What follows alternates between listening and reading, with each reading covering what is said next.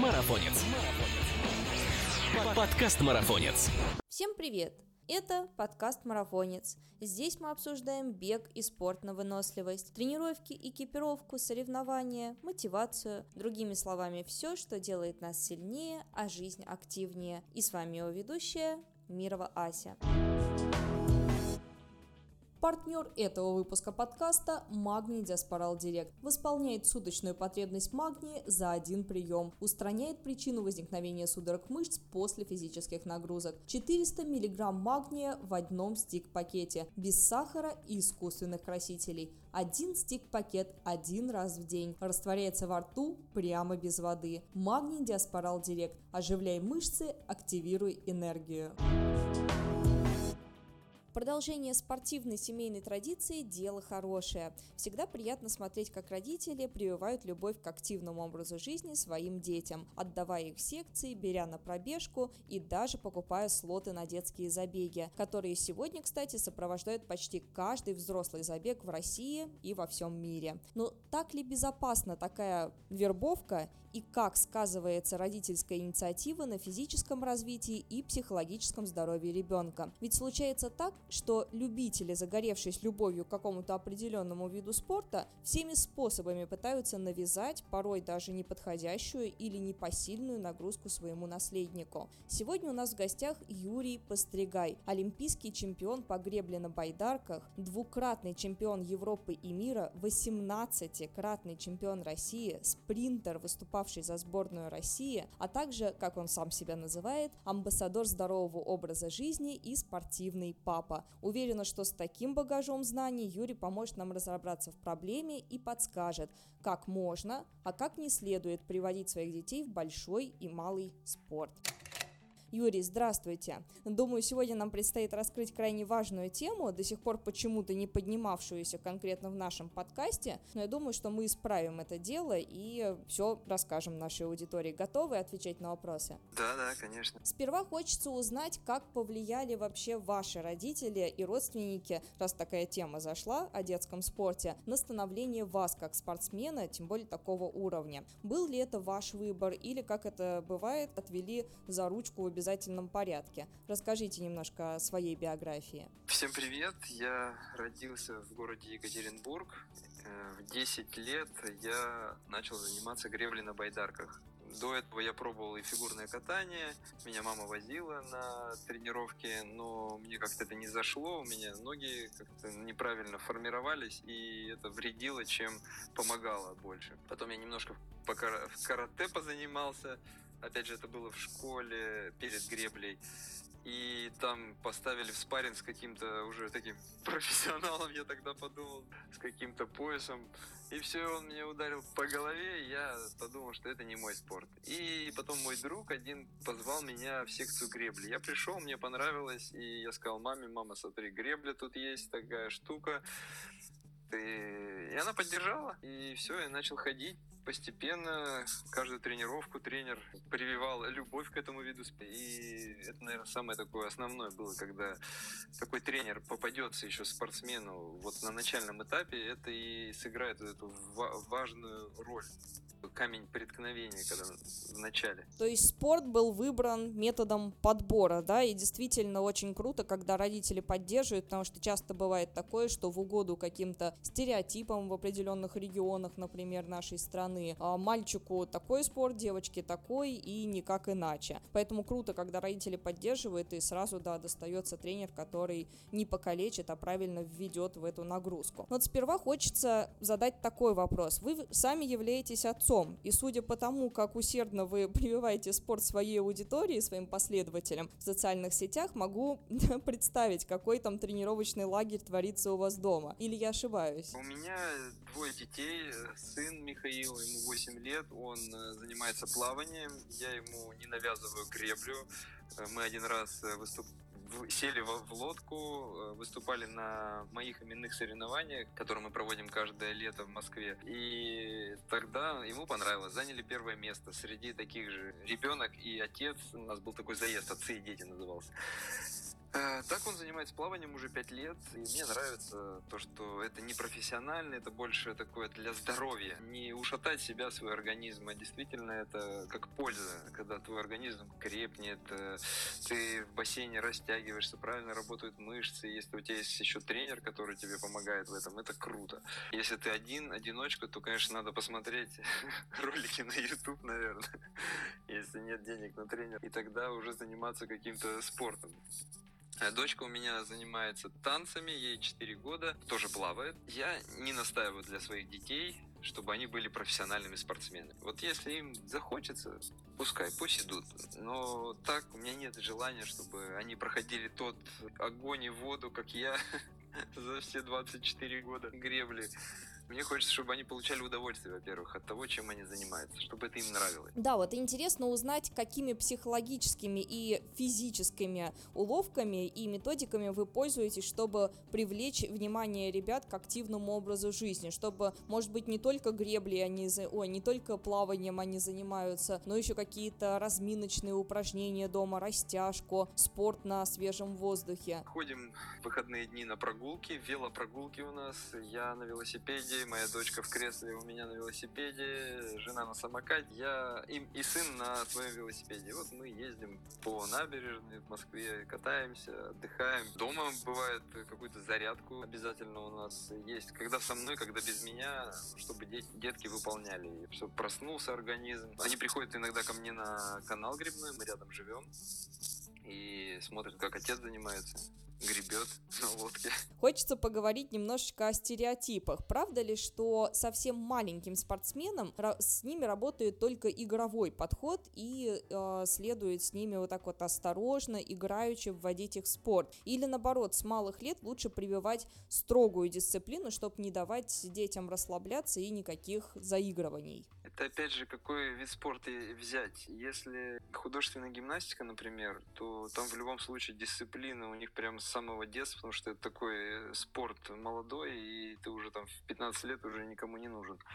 Поэтому заранее все уже с детства прививают, и они как профессионалы становятся. Там в 7 лет уже профессионал, 8, не знаю, сколько там. А так, конечно, нужно игровой момент всегда учитывать, чтобы это было интересно, чтобы заинтересовать, чтобы это не было каторгой, когда ты идешь а, с чемоданом в 7 утра на тренировку. Да ну зачем это нужно? Детство-то все уйдет. Не хва... Детям нужно детство, чтобы они наслаждались вот этими юными моментами. Многие взрослые мне кажется, жалеют о том, что у них не было хорошего, полноценного детства, потому что, ну, нужно было по тем или иным обстоятельствам заниматься, там, работать, кому-то учиться много, еще что-то, и вот это уходит. А детство-то оно одно, поэтому важно игровой момент учитывать, прям, чтобы он был э, такой, как основополагающий. И тогда и детям будет интересно, и они будут э, крепче, здоровее. Все-таки у нас Э, очень много в стране пытаются нести э, здоровье в массы, хотя чтобы сильная нация была, крепкая, меньше болели. И спорт, он в том числе помогает в этом. Говоря о психике ребенка, раз уж зашла такая тема, какие методы могут негативно сказываться на малыше? Ведь случается так, что родители с детства, прививая, как они думают, только отбивают любовь к спорту. Так что в взрослом возрасте потом человек и смотреть не может вообще в сторону этих спортивных объектов, шугается как от огня от всех э, секций, от всех там на работе соревнований и всегда открещивается. Человек просто не может вернуться к тому, что в детстве ему принесло столько стресса и вот, как э, вы правильно сказали, тащиться вот это утром на тренировку, негативные воспоминания в 7 часов утра на нелюбимую пробежку и так далее. Я думаю, здесь те взрослые родители, которые не смогли достичь чего-то в спорте, или, опять же, другая категория, те, кто достигли чего-то в спорте, э, высокий результат какой-то имели, они, бывает так, что своих детей хотят, чтобы тоже были чемпионы, и прям заставляют их, можно сказать, насильно заниматься тем спортом, а может ему не нравится, может ему шахматы шахматы нравятся. В биатлон пошел. Ну вот ему не хочется стрелять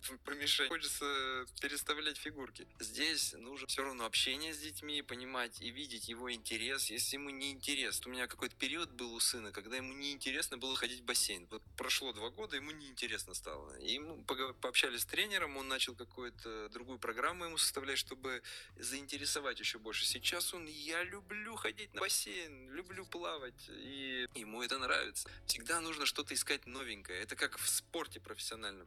Ты выиграл э, чемпионат мира, к примеру, на следующий год тебе надо еще раз э, стараться и выступить и попробовать выиграть. А для этого нужно либо оставить ту методику, тот тренировочный план, который у тебя был, но он со временем может перестать работать, потому что другие страны, они развиваются, что-то новое ищут, и ты должен что-то новое искать. Если ты стоишь на месте, э, не развиваешься, то у тебя не будет прогресса. Будет либо так же все останется, либо регресс. Также и с детьми. Мы должны что-то донести такое. Вот. Если видим, что в глазах вот эта искорка пропала, надо искать опять какой-то еще один маршрутик. Подстраиваться. Иногда это нужно. Иногда, конечно, нужен кнут, пряник, кнут. Все это необходимо. Кстати, классная тема кнута и пряника, ведь для формирования силы воли часто используют либо тот, либо иногда и смешанный, да, то кнут тебе, то пряник. И такая система поощрения не всегда работает удачно в психологическом плане. И самое ужасное, по-моему, это когда идет манипуляция едой. Выиграл на тебе конфетку, проиграл на и поешь теперь пиццу, никуда не пойдешь, да. Потом в зрелом возрасте начинаются расстройства пищевого поведения, которые как раз-таки подкрепляют являются вот такой вот системой поощрения мозга вкусняшками. Потом человек пытается, вспоминая вот эти вот ассоциации детские, себя поощрять как-то вот этим сладким или наоборот, да, загонять себя в какие-то рамки, отказывая себе во всем, как некое наказание, самобичевание такое. Вот что по этому поводу скажете? Да, вот нельзя ни в коем случае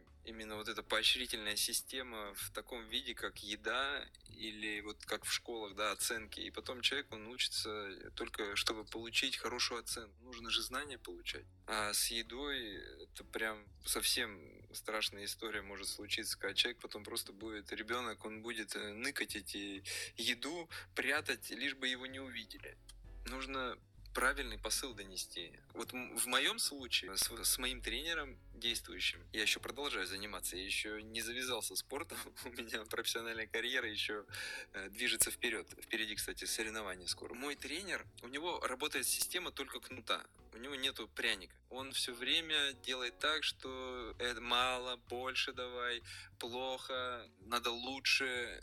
До поры до времени это работает, потом все равно придет какой-то сбой и у меня он случился через, получается, где-то 12 лет. Вместе с ним мы тренировались. И вот когда у меня в техническом плане моя работа, она ухудшилась, и я стал где-то проигрывать на соревнованиях, э, мне его метод психологического воздействия кнута, кнутом, он вообще не заходил. И я говорю, да вы хвалить-то когда начнете? Уже мы же взрослые люди. У вас только негатив один ко мне льется, что вот все плохо, да надо лучше и быстрее. И вот мы с ним на таком фоне рассорились. Года полтора, наверное, вообще никак не соприкасались. Я там сам себе план тренировочный писал.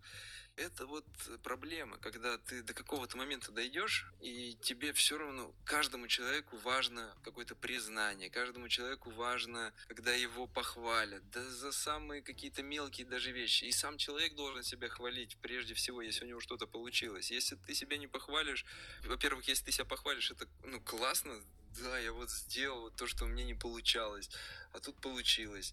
И важно родителям видеть, не искать вот эти 9 проигрышей, которые ребенок сделал. Вот у него не получалось, не получалось. И вы не обратили внимания на одну победу, которая у него случилась. А вот э, нужно искать и делать так, чтобы родители видели в этом ну, видели в своем ребенке чемпиона, победителя. Мы все, вот каждый человек вообще во всем мире, он победитель в любом случае. Если нам в детстве неправильно дают посыл какой-то, то мы нас уводят, и мы уже чувствуем себя, там кто-то ничтожеством чувствует, кто-то, да я неудачник, да почему ты неудачник? Все получится. Вон, люди сто раз ошибались, один получилось. Ну, разве они не, неудачники? Их там признали. Он, он чемпион. Но он внутри себя чувствует себя неудачником. Ну, так вот не должно быть. Это с детства вот нам неправильные в голову вбивали слова поощрения, и это все уводило нас не туда.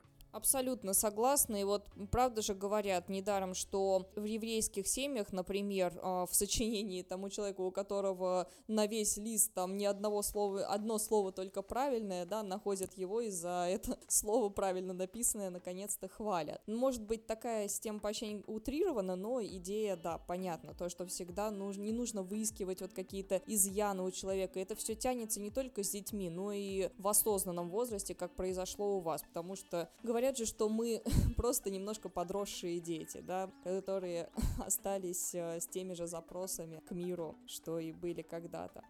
К слову о питании. Как следует кормить активных детей с повышенными нагрузками, с повышенным расходом энергии? Должна ли быть разработана какая-то специальная диета, расчет калорий, микро- и макроэлементы? Или делать все, как это называется, на глаз? То есть, э, ну, примерно там мясо, крупы, да, вот это традиционная, которую все родители обычно используют со своими детьми, диета. Ребенок э, сам ведь не в состоянии часто понять, хочет он кушать, не хочет, потому что зачастую ему просто надоело есть, например, мамин суп, или он, ему хочется побыстрее соскочить и пойти гулять. А может быть, э, ему кажется, что он еще хочет э, вкусненького, да, хотя уже давно организм получил все питательные элементы. Наеденное, конечно, вытекает э, в дополнительный жир, да, лишний вес, а недоеденное в потерю сил и в отрицательных результатах на тренировках. Вот как лучше поступать со своим ребенком? Здесь важно понимать, что нам необходимо... Мы во-первых, многие, наверное, знают, что мы состоим на 75% из воды. И когда нам кажется, что мы хотим есть, просто попробуйте выпить стаканчик воды, обычной простой воды. И бывает такое, что у нас в мозгу просто ложное вот это срабатывание, когда нам вроде, казалось бы, хочется кушать, но на самом деле организм просто требует жидкости. И когда мы научимся определять вот этот момент, тогда нам станет гораздо проще, и у нас меньше будет вот этих перекусов, когда тут урвал что-то вкусненькое, тут, тут бананчик, тут э, сухарик, и это все в перемешку. Организм не может э, вообще понять, что происходит. Все время надо работать, переваривать еду. Что вообще, что ты мне даешь? Тут у тебя белки поступают, тут углеводы. И здесь важно понимать, что жидкость для нашего организма, в, конкретно, в данном случае вода, она очень важна. Мы потеем, мы дышим, и все у нас э, за ночь у нас 2 литра воды просто у взрослого человека уходит с потом, и когда мы, и, и, и мы дышим. И поэтому здесь можно научиться контролировать как раз. Не будет лишнего веса, и у нас будет э, лучше работать наша канализация в нашем организме. Потому что если мы не пьем воду, у нас, соответственно, э, вот лишний вес, э, аллергии, все это, оно остается в нашем организме, потому что ему, организму, необходимо жить. Как ему жить? Ну, сердце работает, все важные органы работают, а, а вот выводящая система плохо работает. И вот здесь нужно на это очень важное внимание обращать. Мои дети пьют, э, сын пьет где-то в день 3 литра воды у него получается. Обычной воды в течение дня, там, утром она порция воды чуть больше, днем чуть меньше, и перед каждым приемом пищи мы пьем воду. У меня где-то до 8 литров выходит в день э, жидкости. Ну, я, так как профессиональным спортом занимаюсь, мне нужно достаточно больше жидкости. Дочень, дочка, доченька пьет где-то 2,5 литра в день. 4 года человеку. 4 года 2,5 литра. Некоторые взрослые литры даже не выпивают в день. И вот на это стоит обратить внимание. Когда мы начинаем заморачиваться в подсчетах калорий, это просто нас отводит. Вы просто смотрите, что содержится в том продукте, который вы едите. Здесь важно понимать, что мы должны рационально, вдумчиво питаться, что мы употребляем. Получаем ли мы энергию от этого, от этого продукта? Если мы энергию не получаем от этого продукта, то какой смысл в этом продукте? Когда мы все перемешиваем, перемешиваем, э, там суп, э, первое, второе, компот, ну вот э, это организм вообще в шоке становится. Мы съели, да, нас этому в детстве научили, вот так питаться, мы так питаемся, э, я не могу по-другому. Ну, как не можешь? Можешь, если ты хочешь быть здоровым, чтобы у тебя правильные ферменты вырабатывались под продукт, э, тот, который ты съел, чтобы ты получал от этого продукта энергию, то тебе важно начать вдумчиво это делать что ты съел, не надо идти чипсы есть, не надо колу пить.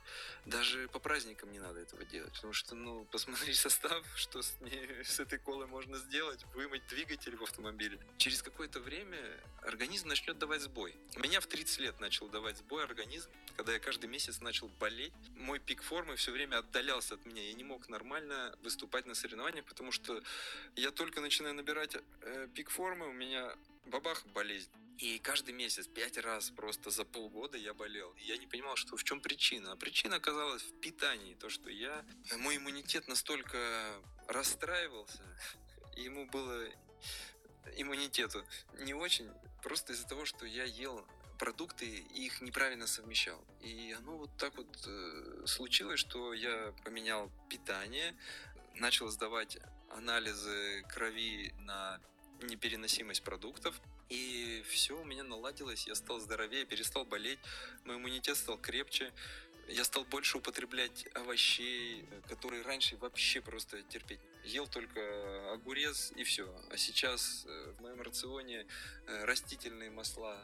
И, и также я детям своим все это прививаю с детства. Правильные привычки, и потом уже он, когда вырастет, он уже может оценить, ага, я съел тут блины с, со сгущенкой, мне от них плохо стало, потому что вот, ну, не переносит мой организм сейчас это. Я вот съел э, овсяную кашку на овсяном молоке с бездрожжевым хлебом, мне тут хорошо, я прям побежал, у меня энергии много. И вот тут уже такие моменты начинают прослеживаться уже потом в более зрелом возрасте у ребенка, ну, когда ребенок вырастет, если мы ему правильные привычки в детстве заложим.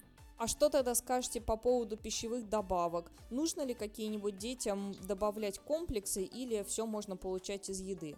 Если мы, опять же, правильно совмещаем, чередуем продукты, то из еды мы получим все самое необходимое. Но здесь важно проконсультироваться с лечащим врачом в любом случае, если есть какие-то хронические уже заболевания, и вы наблюдаетесь у врачей, то надо здесь тоже отслеживать эту историю. Я не врач, но мы детям даем омегу-3, если как дополнительный источник, и, и, и все. Ну, еще вот э, там кальций, магний бывает э, какими-то периодами в год можем дать. Теперь хотелось бы затронуть физиологическую сторону вопроса. Я сама являюсь ультрамарафонцем и часто вижу, как родители берут с собой в горы на забеги детей, начиная с самых малых прям возрастов. Дети там бегают метров 500-300, кажется, что очень такая безобидная дистанция, но сказывается ли это на их здоровье и прежде всего безопасны ли такие даже маленькие резкие забеги?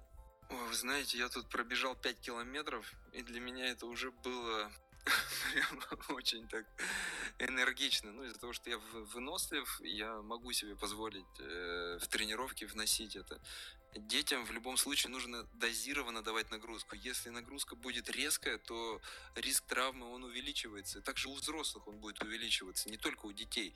У детей, так как организм еще не окреп, он в любом случае риск э, гораздо больше. Могут мышцы просто травмироваться, и вообще сердце может не выдерживать, и придется потом реально на таблетках сидеть, если вот взять и переиграть в самом начале. Вот у меня, ну, некоторые могут сказать, да вот он у меня тут бегает классно, и его как-то подначивает, да давай ты там побежишь, что ты выиграешь, я тебе подарю что-нибудь, ну, как бы подкупает. Вот этого вообще категорически не нужно делать. Поэтому, ну, я думаю, что все должно быть дозировано, и важно всегда под наблюдением тренера, чтобы это было.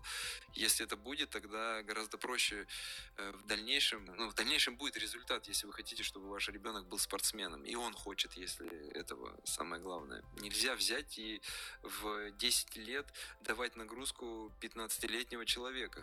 И ну, видно же, что мышцы еще кости не окрепли. Надо все это постепенно делать.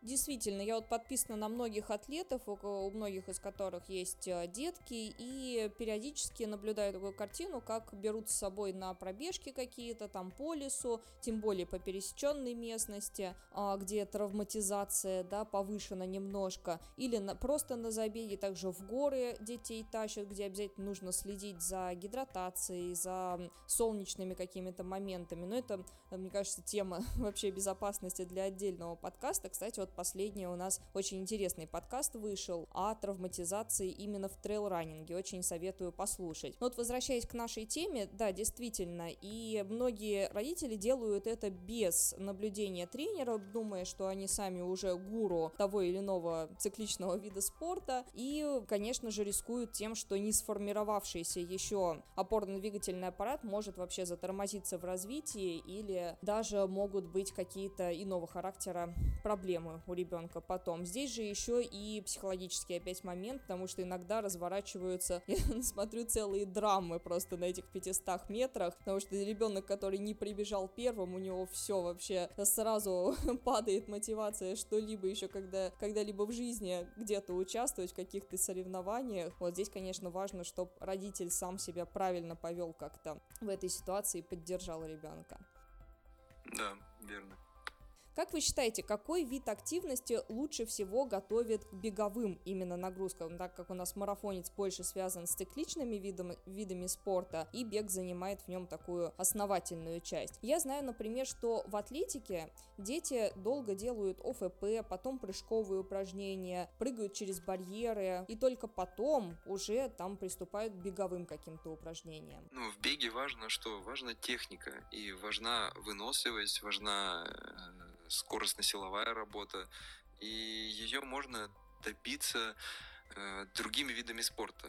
Если у тебя есть э, хорошая техника в беге, ты можешь там плаванием добивать э, свою выносливость, ты можешь как раз делать какие-то прыжковые упражнения, не только связанные э, с бегом. Мы, грибцы, э, занимаемся вообще всеми видами спорта. Мы и бегаем. Вот после основной тренировки на воде обязательно пробежка минут 30. Техника вообще никакая, но мы бегаем, чтобы продукты распада быстрее вышли из организма и быстрее восстановиться к следующей тренировке. Также мы плаваем, в зале работаем много. Хотя, казалось бы, вроде грибцы, да, должны просто грести. Но нам нужна и сила, и выносливость, и техника нужна. И все это мы отрабатываем. Э, вообще, э, завязываясь с другими э, видами спорта, в других видах спорта. Лыжи используем в подготовке зимой. Используем горную подготовку, когда это возможно, если есть такая возможность уехать. Как раз это помогает э, для того, чтобы твои навыки, ну, ты как бы такой развит со всех сторон, выносливый стал, стал резкий, стал быстрый и техничный. И это пригодится в любом виде спорта, будь то это бег, гребля, лыжи, э, все должны в комплекс, э, заниматься вот этим комплексом. Поэтому цикличные виды спорта, где у нас постоянно одно движение, мы должны нарабатывать. Но самое важное, конечно, если это бег, то нарабатывать именно беговые качества. Если это гребля, то нарабатывать этот грибок постоянно. Один и тот же грибок слева и справа. Да, могут подумать, так вот, это же несложно ты же уже наработал. Да нет, ты три месяца ничего не поделал, и потом вообще ты не понимаешь, как грести, хотя ты до этого 12 лет греб. Поэтому и в беге точно так же. Если ты занимаешься кучей другой направленности, ты выносливый стал, сильный, быстрый, но техническим навыком ты меньше всего работал, то ты не сможешь выиграть. У тебя будет все, кроме того, что должно занимать у тебя процентов 70 твоего времени. Вот у меня как раз это занимает э, гребля. У бегунов это, наверное, бег. Да, действительно, всему своя нужна специфика, каждому спорту, в каждом спорте своя специфика, своя техника, и этому нужно уделять, конечно же, немало внимания. Еще один важный момент, который нужно отличать и в отношении себя, и раз мы говорим сегодня о детях, то и по отношению к своим детям. Уметь отличить обычную лень, а, усталость или просто настроение, там, поконючить, помы, поныть, да, от а, настоящей перетренированности, когда ребенок уже не просто намекает на то, что он устал, устал, а уже какие-то системы организма действительно отказывают и не дают дальше ему двигаться, да, и не происходит ни суперкомпенсации, ни восстановления. Вот как не загнать своего ребенка, не покалечить и не испортить результаты в спорте? Да, здесь очень важно вот именно понять, упрямство это или упорство действительно ты ленишься, или это ну, что-то такое, что из-за чего ты не можешь, перетренировался. Тут опять же, если ребенок уже подросток, он уже может задавать себе вопросы, и он уже может э, расценивать, э, действительно это лень или нет.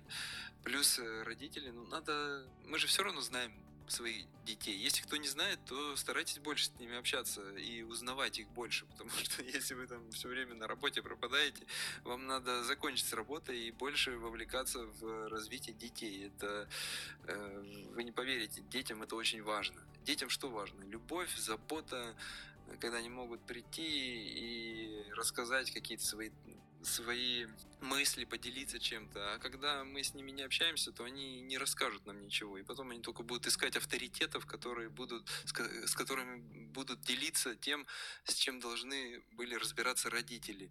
И как раз вот здесь лень, она вот...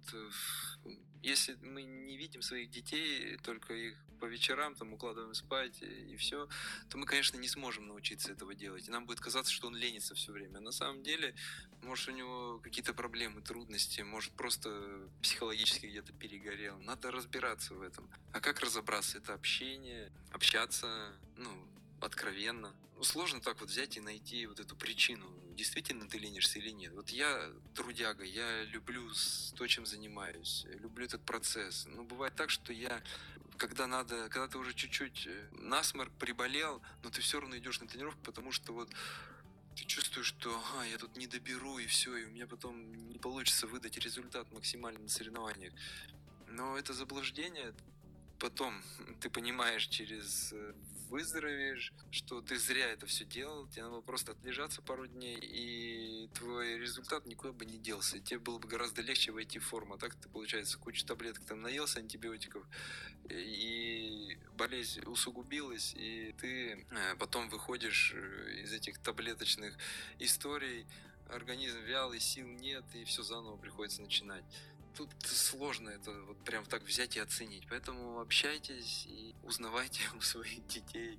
Пускай любящие взаимоотношения, вы тогда начнете понимать, действительно ребенок ваш устал или действительно он просто ленится. Юр, спасибо вам огромное за правильные и важные действительно слова, потому что правильный диалог с собой, со своим э, подопечным, с ребенком, это всегда залог, э, залог успеха спортсмена. И последний, завершающий такой вопрос, опять к стереотипам. В России есть распространенный такой э, миф, если мальчик, то это единоборство или, как часто бывает, плавание. Ну, есть еще череда разных видов спорта. Девочка — это, как правило, танцы. Есть ли вообще такое понятие, как женский и мужской вид спорта? И какой из них вы считаете таковым? Какой лучше подходит для мальчиков, какой для девочек?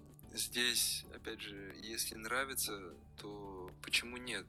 гребли занимаются же девушки у нас? Занимаются. Uh-huh. Борьбой занимаются девушки? Занимаются. Просто здесь, если это как любительская такая история, когда это просто как навык, э, новые нейронные связи у себя раз, разработать, получить, то это классно. Если это уходить как в профессионализм, то здесь уже такие сомнения. Вот есть гребля на каноэ, женская. Ну, я бы уже тут э, подумал бы, она э, ну, будет влиять на роды той девушки, которая занимается, потому что идет перекос таза, тазобедренного сустава. И здесь э, ну, нужно понимать, что это уже, получается, спорт не лечит, а калечит. Также и мы, у нас есть вот эта профессиональная сутулость, уже грудная клетка сдавлена, и каждый профессиональный спортсмен – спортивное сердце. И это вообще другая медицина обычная, она не понимает. Ты когда приходишь, ты думаешь, ого, а что это у тебя сердце увеличенное? Ты спортсмен, что ли? Да, ну, а, туда нормально.